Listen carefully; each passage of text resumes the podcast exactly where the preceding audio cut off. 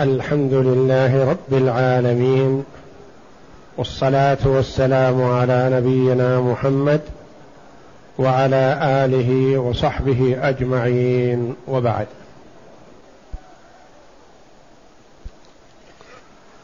تقدم لنا الحديث عن أول باب الجد والإخوة.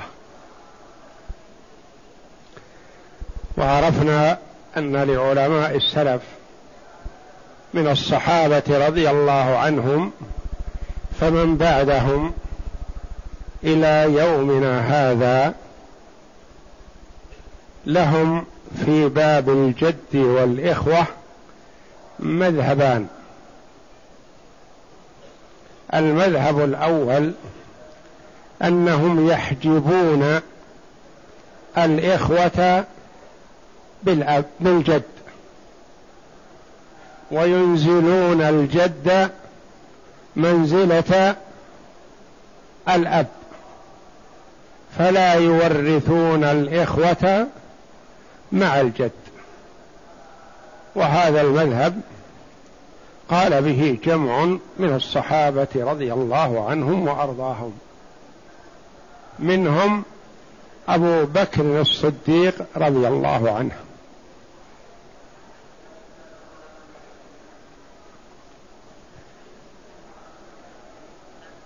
وعند هؤلاء لا ليس هناك عمل خاص بالجد والإخوة فلا مسائل خاصة. إذا وجد الجد أنزلوه منزلة الأب فأخذ ما يأخذه الأب ولا يأخذ الإخوة معه شيئا. المذهب الثاني قال به جمع من الصحابة رضي الله عنهم. وتبعهم على هذا جمع من العلماء من التابعين إلى الأئمة إلى من بعدهم. قالوا يشركون الإخوة مع الجد. ولا يحجبون الإخوة بالجد كالمذهب الأول. قالوا إنهم أدلوا إلى الميت كلهم أدلى بواسطة الأب. فالجد أبو الأب والإخوة أبناء الأب فهم يدلون إلى الميت بمنزلة متقاربة.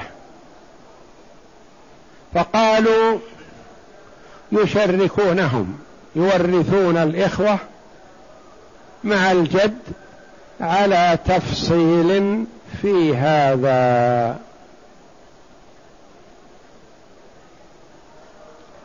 وعلى هذا المذهب يحتاج إلى أن نعرف مسائل الجد والإخوة وكيف يرث الجد مع الإخوة ومتى لا يرث الإخوة مع الجد.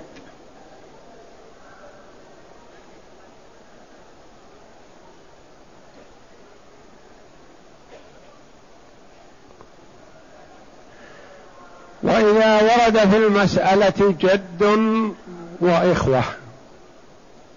والمراد بالإخوة هنا الإخوة الاشقاء أو الإخوة لأب. دون الإخوة لأم فإنهم يسقطون بالجد. ويفضل ابن الأم بالإسقاط بالجد فافهمه على احتياطي.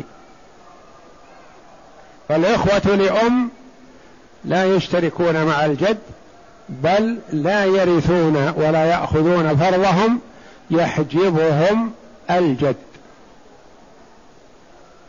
وإنما المراد بالإخوة الإخوة الأشقاء والإخوة لأب. وحينئذ لا يخلو. إما أن يكون مع الجد والإخوة صاحب فرض أو لا يكون معهم صاحب فرض. ما يخلو من حالين لا ثالث لهما.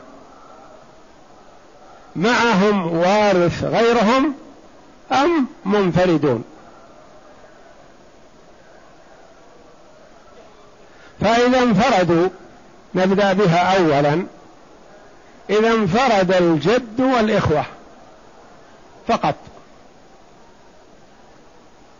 فحينئذ الجد مخير بين ثلاثة أمور.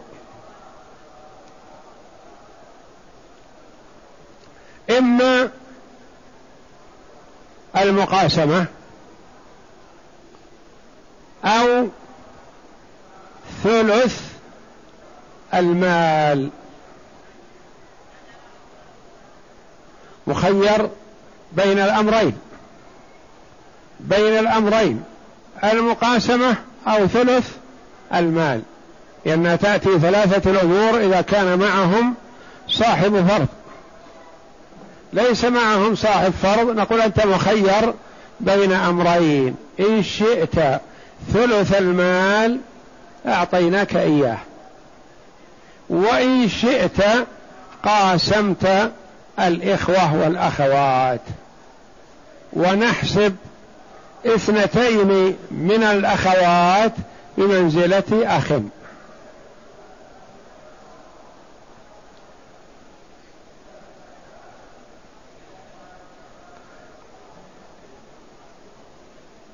نقول إن شئت الثلث وإن شئت المقاسمة. جاء في منتصف الليل لئلا يعلم عنه يستشيرك. يقول أنا سأحضر غدا عند القسمة وعلمت أنه سيخيرني القاضي بين الثلث والمقاسمة. فماذا ترى لي أن أختار؟ وانصح له. تقول له ما أدري من سيشاركك من الإخوة وسأخبرك بقاعدة تطبقها أنت على نفسك ويطبقها غيرك على نفسه. إن كان الإخوة أكثر من مثليك فلا شك أن ثلث المال خير لك. وإن كانوا أقل من مثليك فلا شك أن المقاسمة خير لك لأنك ستأخذ أكثر من الثلث. وإن كانوا مثليك فالأمر سواء. قاسمت أخذت الثلث اخترت الثلث هو الثلث. ما يتغير. وهذه تنطبق عليك أيها الشيخ وعلى غيرك من المسلمين. ليست لك خاصة. أنت أعرف. انظر. إن كان الإخوة واحد فلا شك أن المقاسمة خير لك. أو أخت فالمقاسمة خير لك. أو أختان فالمقاسمة خير لك. أو ثلاث أخوات فالمقاسمة خير لك. أو أخت أخ وأخت فالمقاسمة خير لك. في هذه الثلاث خمس الحالات المقاسمة خير لك لأنهم أقل من مثليك. إيش معنى مثليه؟ يعني مثله مضاعف. وإن كانوا مثليك فالأمر سواء. لا يتميز أحدهما على الآخر. إيش معنى إن كانوا مثليك؟ يعني بعددك مرتين. وهذه تأتي في صور. إن كان الذي معك أخوان أو أخ وأختان أو أربع أخوات أخوان أو أخ وأختان أو أربع أخوات. فالأمر سواء. لأن هؤلاء مثلك هؤلاء مثلك مرتين. أخوان أخذت الثلث أو المقاسمة هو الثلث. أخ وأختان سيان لأنهم سهمان ولك سهم. أربع أخوات سواء. سهمان ولك سهم. وإن كانوا أكثر من مثليك فخذ الثلث واسترح من المقاسمة لأنهم سيأخذون من نصيبك. ما دام أكثر منك مرتين فهم سيأخذون من جيبك. فخذ الثلث واهرب. لا يتبعوك. وهذه مسائلها ما تنحصر. كانوا أخوان وأخت أو أخوان وأختان أو كانوا أربعة إخوة أو ثلاثة إخوة أو خمسة إخوة أو معهم بنات أو ما سمعهم هو هو. هم أكثر منك. ما داموا أكثر منك مرتين فلا تقاسمهم وخذ الثلث.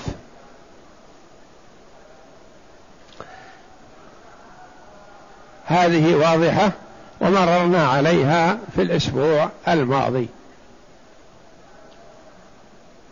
بقي معنا الآن الحال الثانية في الجد والإخوة معهم صاحب فرض أولا لابد أن نعرف من صاحب الفرض الذي يدخل مع الجد والإخوة. لأنه ليس كل صاحب فرض يدخل مع الجد والإخوة. هنا صاحب فرض ينفي الجد والإخوة كلهم.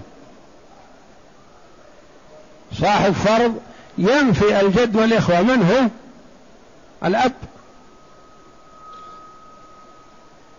وصاحب تعصيب ينفي الجد والإخوة وهو الإبن. يعني ينفي الإخوة عن مشاركة الجد في هذه الحال. ويأخذ الجد فرضه إذا لم يوجد سواه. من هم أصحاب الفروض الذين ممكن أن يرثون مع الجد والإخوة؟ هم ستة. فقط.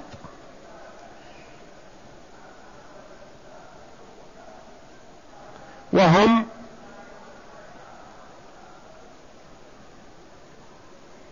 ال الزوجان.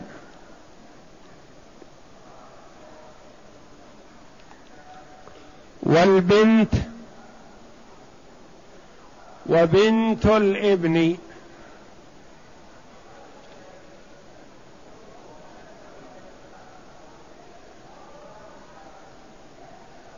والأم والجدة. هؤلاء. لا سادس لهما غير الجد والإخوة. لا لا سابع لهما هم ستة. ولا يجتمعون. ما عدا البنت وبنت الابن يجتمعنا. وأما الزوجان واحد منهم والأم والجدة واحد منهن. لأن الذين يمكن أن يشتركون مع الجد والإخوة هم أحد الزوجين والأم أو الجدة. والبنت وبنت الابن. أربعة أصحاب فروض أحد الزوجين وأحد الأمين والبنت وبنت الابن. هؤلاء هم الذين يتصور أن يرثوا مع الجد والإخوة. لأن بقية أصحاب الفروض مثلا الأختان الأختان هن مع الجد. وأولاد الأم يسقطون ولا يرثون مع الجد. بقي أصحاب النصف الذين ممكن أن يرثون اللي هو الزوج أو الأخت الشقيقة والأخت الأب وهؤلاء مع مع الجد يشتركنا.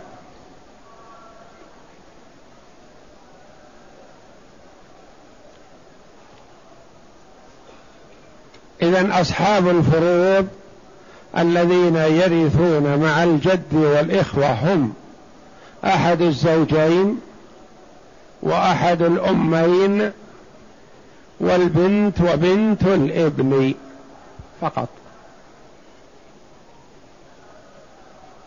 ثم للجد مع الإخوة في هذه الحال إذا وجد معهم صاحب فرض لهم أحوال. لأن أصحاب الفروض يبدأ بهم أولا وينظر ماذا أبقت الفروض. ما أبقته الفروض هو الذي يكون للجد والإخوة.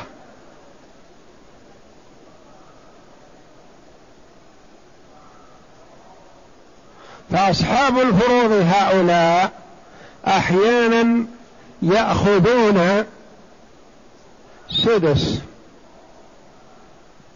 أو ثمن ويبقى الباقي للجد والإخوة. وأحيانا يأخذون المال كله ويحتاجون إلى زيادة. إن كان مع الجد في جيبه شيء أخذوه أو الإخوة أو يأخذونه من الإخوة ليردوه على الجد في العون. تستغرق الفروض التركة بدون الجد والإخوة. فحينئذ الجد يفرض نفسه ويأخذ نصيبه والإخوة يكفيهم العزاء. التعزية بمصابهم تكفي وليس لهم سواها. وأحيانا لا يؤخذ من الفروض إلا ثمن والباقي يقتسمونه.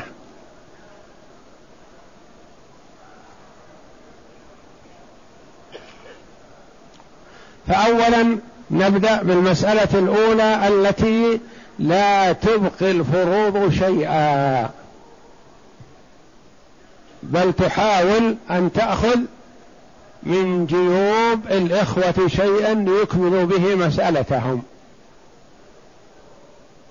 تستغرق الفروض التركة وتعول.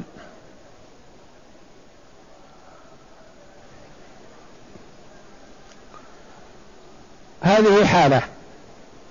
الحالة الثانية أن لا تبقي الفروض إلا سدس واحد فيأخذه الجد. الحال الثالثة أن لا تبقي الفروض إلا أقل من السدس. أن تبقي أن تستغرق الفروض التركة وتعول. أو تبقي الفروض أقل من السدس أو تبقي الفروض السدس فقط. في هذه الحال ما يكون عندنا جد وأخوة وإنما عندنا جد فقط. يأخذ نصيبه والإخوة ليس لهم شيء. في ثلاث حالات الإخوة لا يأخذون مع الجد شيئا.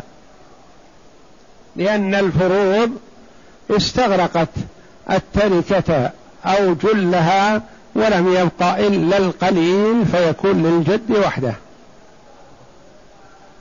في الحال الثالثة تبقي الفروض أكثر من السدس فينظر بالقسمة.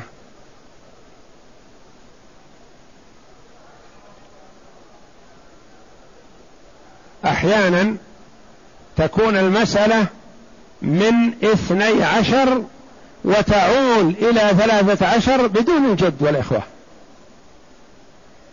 فالإخوة يتعذرون والجد يفرض له سدس وتعول المسألة إلى خمسة عشر. وهذا موضوع درسنا اليوم. الحالة الثانية أن يبقى أقل من السدس فيكمل للجد.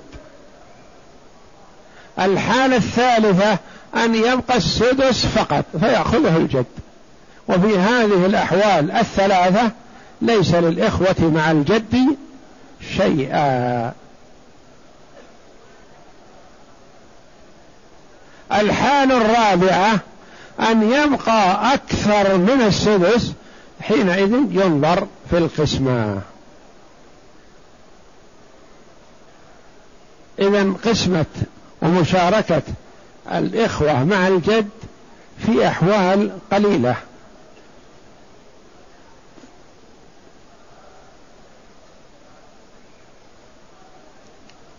لأن الجد صاحب فرض أحيانا وصاحب تعصيب أحيانا وصاحب فرض وتعصيب أحيانا. وأما الإخوة فهم أصحاب فرض فأصحاب تعصيب فقط. الإخوة مع الجد أصحاب تعصيب فقط إلا إن كان أخت كما سيأتينا أو أختين. اقرأ أصحاب الفروض الذين يمكن اجتماعهم. بسم الله الرحمن الرحيم. قال المؤلف رحمه الله تعالى أصحاب الفروض الذين يمكن اجتماعهم مع الجد والإخوة ستة. وهم الزوج والزوجة والأم والجدة والبنت وبنت الإبن. وإذا كان مع الجد والإخوة ذو فرض فللجد أربع حالات. للجد أربع حالات. إما أن تستغرق الفروض التركة أو تبقي أقل من السدس أو تبقي السدس أو تبقي أكثر من السدس. سنأخذ الآن إن شاء الله ثلاث الحالات لأنها واضحة وسهلة. ونبقي الحالة الرابعة والأخيرة للأسبوع القادم إن شاء الله. نعم. الأولى أن تستغرق الفروض جميع المال. مثال ذلك بنت وبنت ابن وجدة. وجد وأخ شقيق. لا هذه تراه ما هي هنا محلة.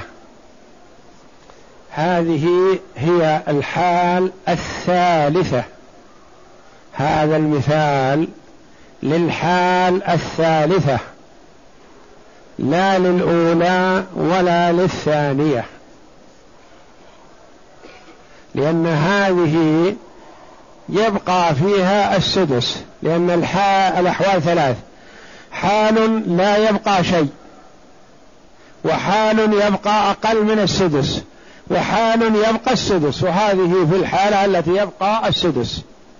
وحال يبقى أكثر من السدس وهي الرابعة إن شاء الله. لكن هذا المثال الذي ذكره المؤلف هنا رحمه الله هذا للحال الثالثة التي يبقى فيها السدس فقط. وإنما مثال هذه الحال الحال الأولى كتبتها في الهامش وهي زوج وبنت وبنت ابن وجدة وجد وأخ شقيق. مسألة لا بد أن تكون من اثنى عشر سأعيدها عليكم لا تستعجلوا. المسألة لا بد أن تكون من اثنى عشر وتكون عائلة إلى ثلاثة عشر ثم تعود بالجد إلى خمسة عشر. ما هي أركانها؟ زوج وبنت وبنت ابن وجدة. هذه تستغرق الفروض ويزيد معنى واحد. ثم يأتي الجد وجد وأخ شقيق حتى تعذره أخ شقيق نحضره من أجل أن نعزيه. لا نعطيه شيئا من المال. اكتبها في الهامش. ومثاله زوج بنت بنت ابن جدة جد أخ شقيق.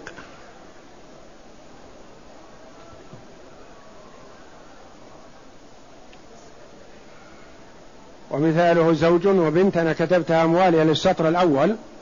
الأول أن تستغرق الفروع جميع التركة. ومثاله زوج وبنت وبنت ابن وجدة وجد وأخ شقيق. فنقول المسألة من اثني عشر وتؤول إلى خمسة عشر وصورتها في الهامش جيم. اكتبها عاد أنت في الهامش بجوار المسألتين السابقتين حتى تتميز لك مستقبلا إن شاء الله.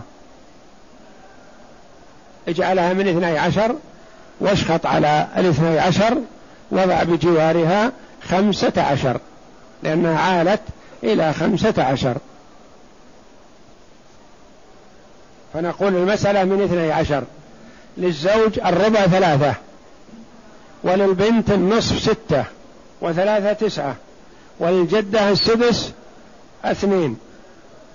بنت الابن السدس اثنين هذه إحدى عشر. وللجدة السدس اثنين هذه ثلاثة عشر. وللجد السدس اثنين هذه خمسة عشر. والأخ الشقيق آه، ضع بجواره صفر. إشارة إلى أن هذا نصيبه الذي هو التعزية فقط. نقول الأولى أن تستغرق الفروض جميع المال. ومثاله زوج وبنت وبنت ابن وجدة وجد وأخ شقيق. المسألة من اثني عشر هذا كتابة يكون. وتعول إلى خمسة عشر وصورتها في الهامش جيم. نعم. اترك المثال هذا سيأتي.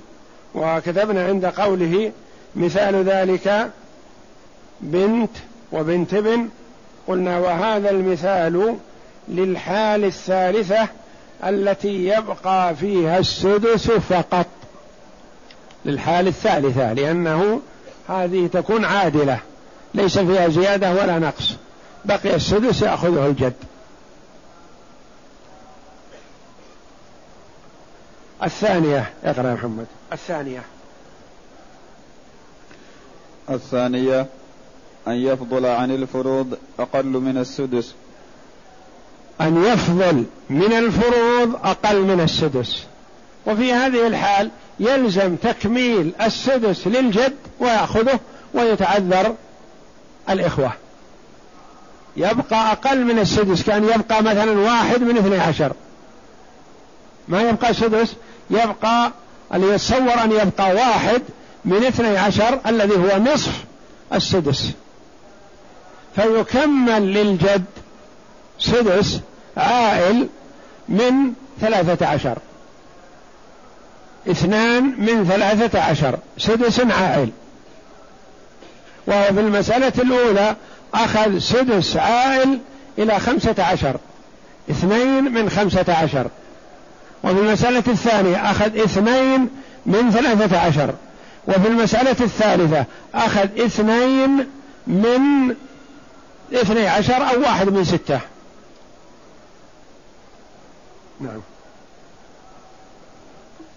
الثانية. الثانية أن يفضل عن الفروض أقل من السدس. مثاله. مثاله زوج وبنت وبنت ابن وجد وأخ. المسألة من اثني عشر. عشان نقص عن المسألة الأولى؟ نقصت الجدة أو الأم. نعم. المسألة من اثني عشر للزوج الربع ثلاثة وللبنت النصف ستة ولبنت الابن السدس اثنان وللجد السدس اثنان ويسقط الأخ وتعول المسألة إلى ثلاثة عشر. لاحظ أن المسألة الأولى عالت إلى خمسة عشر وفيها زيادة الأم أو الجدة. وهي جدة لأنها لو كانت أم أخذت الثلث. لأنه ما في عدد من الإخوة ما فيه إلا أو تأخذ السدس نظرا لوجود البنات. هو الأم والجدة في هذه الحال سواء يعني سواء وجد معهم جدة أو أم. في المسألة الثانية ما فيه لا جدة ولا أم حتى يكون عولها إلى ثلاثة عشر. والمسألة الأولى تعول إلى ثلاثة عشر والثانية تعول إلى ثلاثة عشر الأولى إلى خمسة عشر والثانية إلى ثلاثة عشر والثالثة تكون عادلة ما فيها عول. نعم. وصورتها في الجدول باء نعم. الثالثة. الثالثة أن يبقى السدس فقط. نعم. ففي الحالات الثلاث يكمل أن يبقى السدس فقط وصورتها هي التي ذكرها في المثال الأول. بنت وبنت ابن وجدة وجد وأخ شقيق. من الثلثين وللجدة السدس واحد وبقي واحد سدس. من يأخذه؟ الجد. في هذه الأحوال الثلاثة يأخذ الجد السدس عادلا أو عائلا ولا يشاركه الإخوة. لأنه في المسألة الأولى أخذ اثنين من خمسة عشر. وفي المسألة الثانية أخذ اثنين من ثلاثة عشر. وفي المسألة الثالثة أخذ واحد من ستة. وإذا أردت أن تقارنه مع ما قبله تقول أخذ اثنين من اثني عشر. كأن يكون مثلا مع البنات البنتين البنت بدل البنت بنتين ابن. حتى تصحح إلى اثني عشر فيأخذ الجد مثلا اثنين من اثني عشر.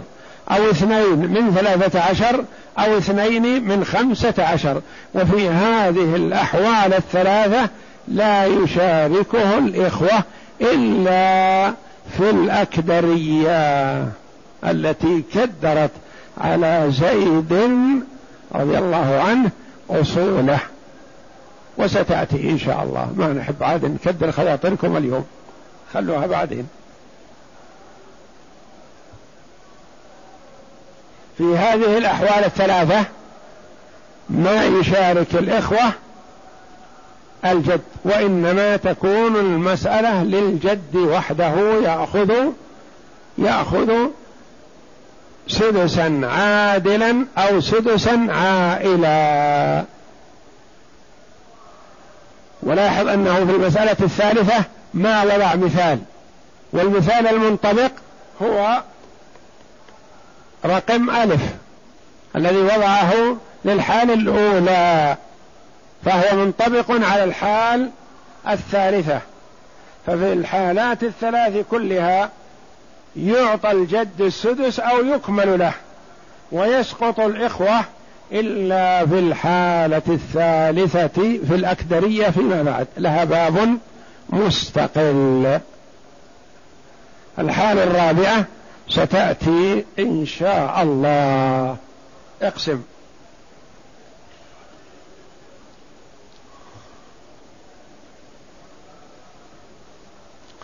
هلك هالك عن زوج وبنت وبنتي ابن وجد وخمسة إخوة أشقاء.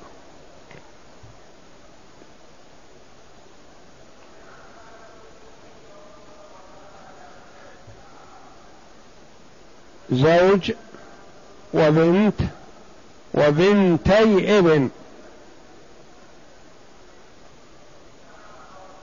وجدة وجد وخمسة إخوة أشقاء جدة وجد. المسألة من؟ من اثني عشر. نعم. لأن فيها ربع قد يقول قائل لما قلتم من اثني عشر؟ لما لا تقولون من ثلاثة من خمسة من ستة من سبعة من ثمانية؟ على طول من اثني عشر؟ نقول نعم لأن نظرنا في فروضها نظرنا في فروضها فوجدنا فيها ربع وسدس. الربع والسدس من أول وهلة مخرجها من اثني عشر. ثمن وسدس مخرجها من أربعة وعشرين. قد يقول قائل لم لا تحسب؟ لم لا تحسب؟ يقول الفرضي أدركت ذلك من أول وهلة ما يحتاج إلى حساب.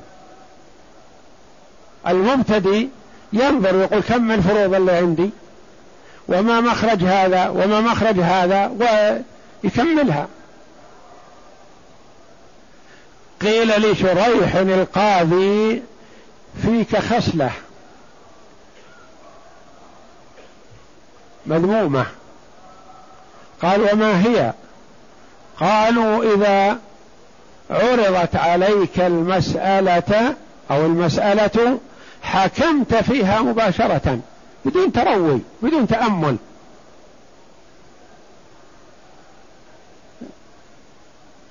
سكت قليلا ثم قال للقائل كم هذه؟ قال خمسة. قال ليه؟ ولم لا تتأمل؟ ولم لا تتأمل؟ على طول تقول خمسة؟ ما يصلح. عدها قل واحد اثنين ثلاثة أربعة خمسة. هم نقول خمسة؟ قال ما يحتاج على أصابع اليد خمسة ما يحتاج. قال وأنا كذلك. إذا عرضت علي المسألة رأيتها مثل الشمس. ما يحتاج أنتظر. مثل قولك فيها خمسة أنا أقول فيها الحكم بحمد الله. هل هو غلط؟ وجدتم فيه غلط؟ قالوا لا بس النبي تأمل. قال ما يحتاج إلى تأمل. وهو الفرضي إذا عرضت عليه المسألة من أول وهلة يقول من 12 من 24 لما؟ السامع حوله يقول لما على طول من أربعة من 12 من 24 لما لا يقول مثلا من ستة من ثمانية من أربعة من ثلاثة؟ يحسب يقول كذا وكذا. نقول لا هذا ما يحتاج. عند الفرضي عرضت عليه مسألة قال من 12 عرضت عليه مسألة من ثمانية. عرضت عليه مسألة من 24 لأنها واضحة لديه. المبتدي ينظر يقول عندي في المسألة نصف وعندي فيها ربع أو ثمن. وعندي ثلث وعندي كذا وعندي كذا مخرج كذا من كذا ومخرج كذا من كذا. أنظر بين المخرجين فأخرج أصل المسألة. الفرضي لا إذا عرضت عليه قال على طول ما يحتاج يتأمل. هالك عن بنت وزوجة وثمانية أعمام. يقول المسألة على طول من ثمانية. عندي فيها ربع آه، نصف وثمن فالمسألة من ثمانية. ثلثان وسدس من ستة. ثلثان وربع من اثني عشر. وهكذا. فهنا قلنا زوج وبنت وبنت ابن بنتي ابن وجدة وجد وخمسة إخوة أشقاء. اقسم يا محمد. المسألة من؟ من اثني عشر. نعم. للزوج الربع ثلاثة. وللبنت النصف. كم؟ ستة. النصف ستة. نعم.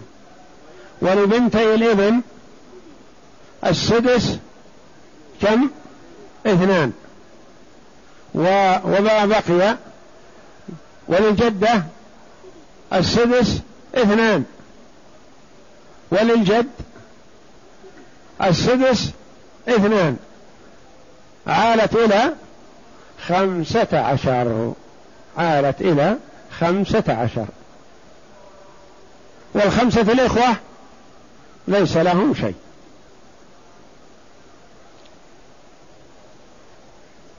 والبنتين بنتي الابن لهما السدس اثنان منقسم عليهما ما تحتاج إلى تصحيح. هلك هالك.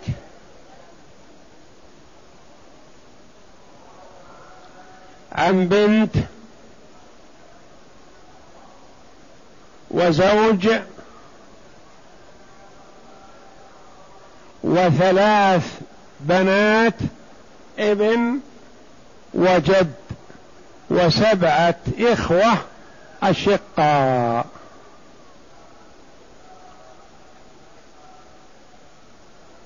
المسألة من من اثني عشر.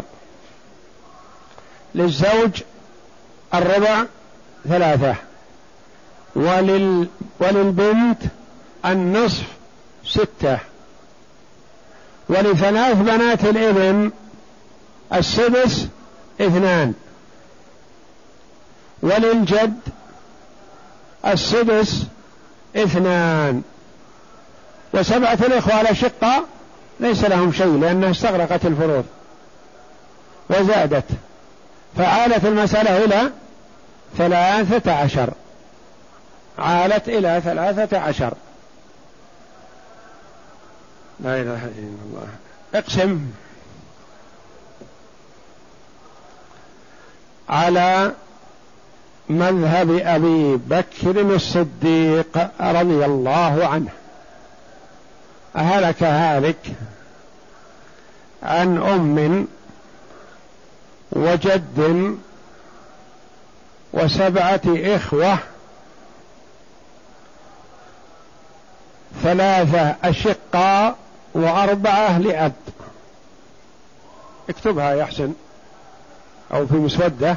ثم تجدولها فيما بعد. يحسن عند الإملاء الآن يكون في مسودة علشان أسرع الكتابة. ثم تنظمها فيما بعد. على مذهب أبي بكر الصديق رضي الله عنه.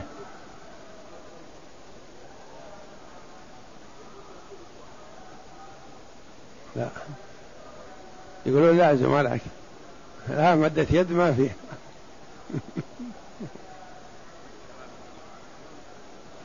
المسألة من ثلاثة. المسألة من ثلاثة. عندك جد وأم. جد وأم فقط. والإخوة ما لهم سنة كلهم. للمسألة من ثلاثة. للجد الثلث واحد. للأم الثلث واحد والباقي للجد.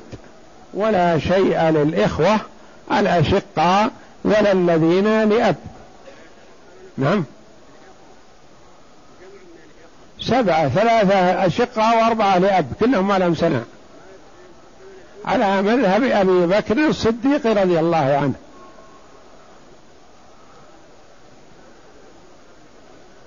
للأم الثلث واحد لعدم الفرع الوارث؟ لا لا. للأم؟ لا يا محمد. محمد! خليك معنا. رجعنا إلى قول محمد. رجعنا إلى قولك. المسألة من ستة. للأم السدس واحد. للأم السدس واحد لوجود السبعة من الإخوة. هؤلاء نقص على أمهم ولم يرثوا. للأم السدس واحد والباقي للجد وليس للإخوة شيئا. زين زين ما يخالف. مسائل الفراغ نقاش فيها جيد. بس مدة اليد لا.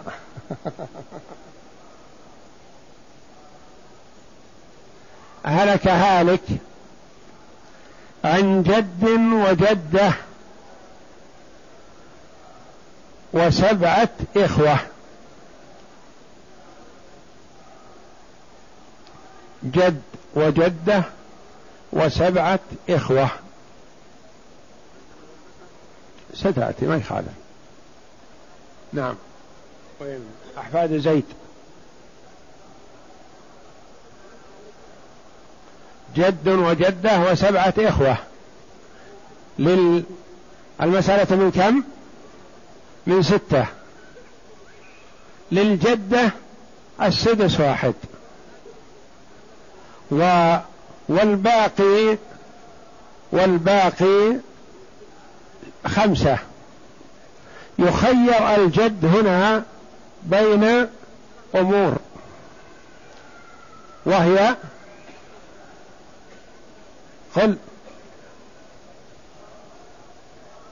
بين سدس الكل وثلث الباقي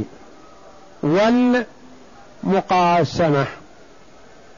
والمقاسمة. وفي هذه الحال إذا كانوا كم قلنا الإخوة؟ سبعة. سبعة. فلا شك أنه لن يختار المقاسمة. وإنما يبقى معه موضوع السدس أو ثلث الباقي. ولا شك أن ثلث الخمسة خير له من سدس الستة. فيأخذ ثلث الباقي وسيأتي تصحيحها إن شاء الله. اقسم. هلك هالك عن أم وجد وأربعة إخوة. أم وجد وأربعة إخوة.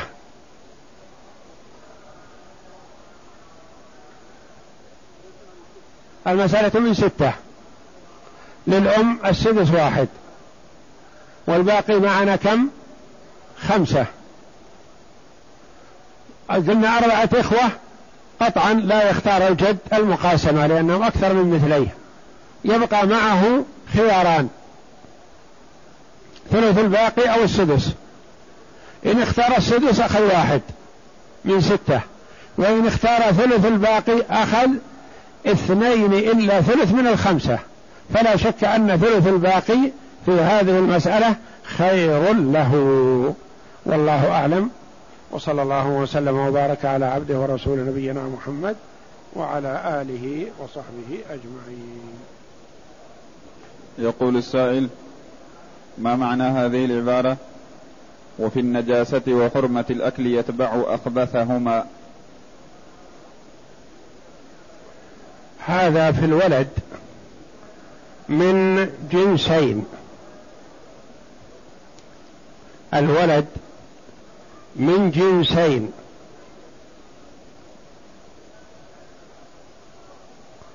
الولد قالوا يتبع أمه حرية ورقة إذا لم يشترطه الأب.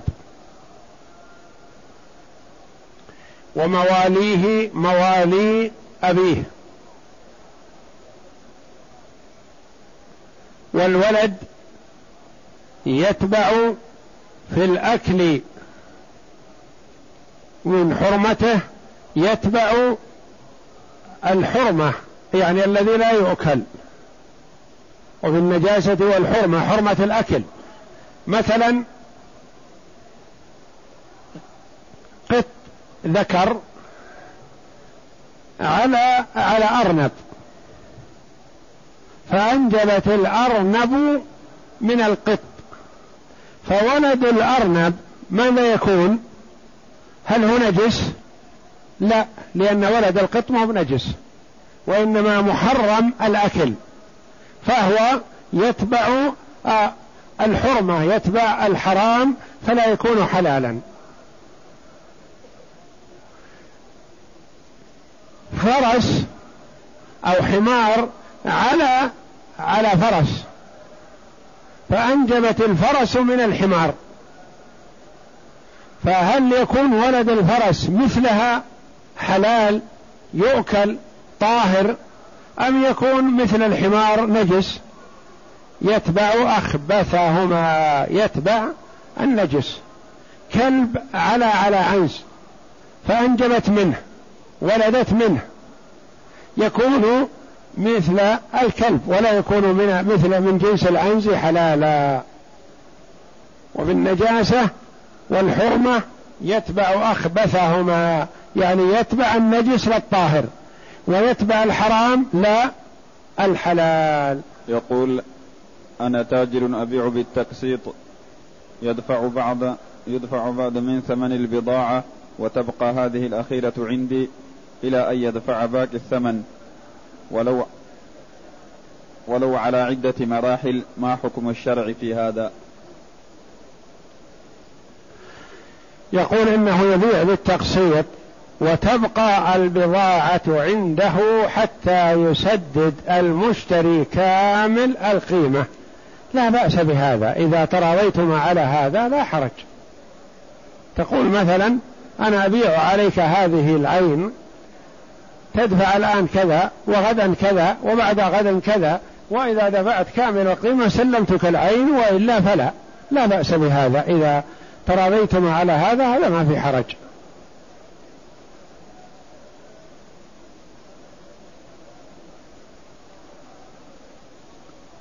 يقول ما حكم من خرج يوم عرفة قبل غروب الشمس؟ إذا خرج الحاج من عرفة قبل غروب الشمس لزمه أن يعود.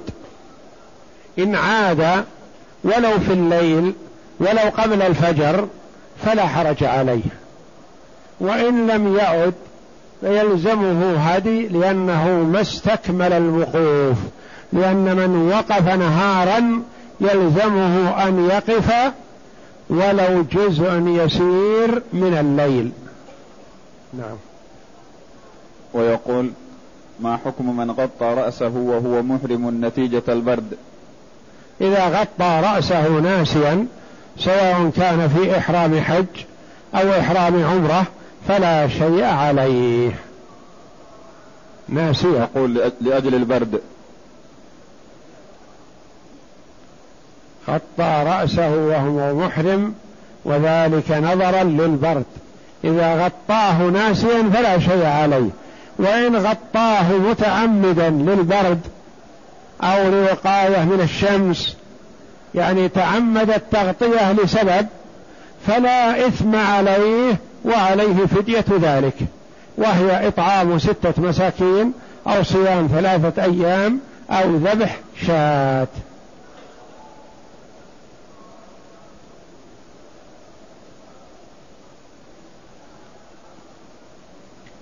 يقول هلك هالك عن زوج وبنت ابن وجدة وجد وأخ شقيق. هلك هالك عن زوج وبنت ابن وجدة وجد وأخ شقيق. للزوج الرضا لوجود الفرع الوارث. وللبنت الابن النصف ستة. وللجدة السدس اثنان. وللجد السدس اثنان. ولم يبقى للأخ الشقيق شيء وتعول المسألة إلى ثلاثة عشر لأن فيها ربع ثلاثة وسدس وسدس اثنان واثنان وثلاثة سبعة مع ستة نصف. بنت الإبن تعول إلى ثلاثة عشر. وهذه من مسائلنا اليوم. يقول خطبت امرأة قبل ثلاث سنوات ولم أدفع المهر. بمناسبة الظروف القاسية التي مرت بي. واليوم أهل هذه الفتاة يطالبون في دفع المهر أو فسخ الخطبة. هل إذا فسخت الخطبة علي شيء من ذلك؟ إذا كان مجرد خطبة ولم يحصل عقد فليس هناك شيء اسمه فسخ لأنه ما تم العقد بين الزوجين وإنما يعتبر الكلام الأول وعد. إذا دفعت المهر عقدوا لك وإذا لم تدفع فلا شيء ولا ارتباط بينكم. أما إذا كنت خطبت وعقد لك وتأخرت في دفع المهر والآن يطالبونك في دفع المهر ليمكنوك من زوجتك أو يقول افسخها فنقول نعم من حقهم أن يطالبونك بالمهر كاملا أو فسخ العقد الذي جرى بينكما لأن هناك خطبة وهناك عقد. إذا كان مجرد خطبة فهو وعد وليس بتزويج. وإذا كان عقد ف فقد تم الزواج وبقي دفع المهر وتمكينك من زوجتك فإذا لم تدفع المهر من حقهم أن يطالبوك بالفسخ. فتطلقها تطليقه. وإذا كان هناك مهر مسمى عند العقد فعليك نصفه إلا إذا طالبت بأن لا تطلق إلا بإبرائك من نصف المهر المسمى. لأن المرأة قد يغضب على أمر ما فيطلق زوجته قبل الدخول يظن أنه يبرأ منها بينما إذا كان هناك مهر مسمى فيطالبونه بنصفه.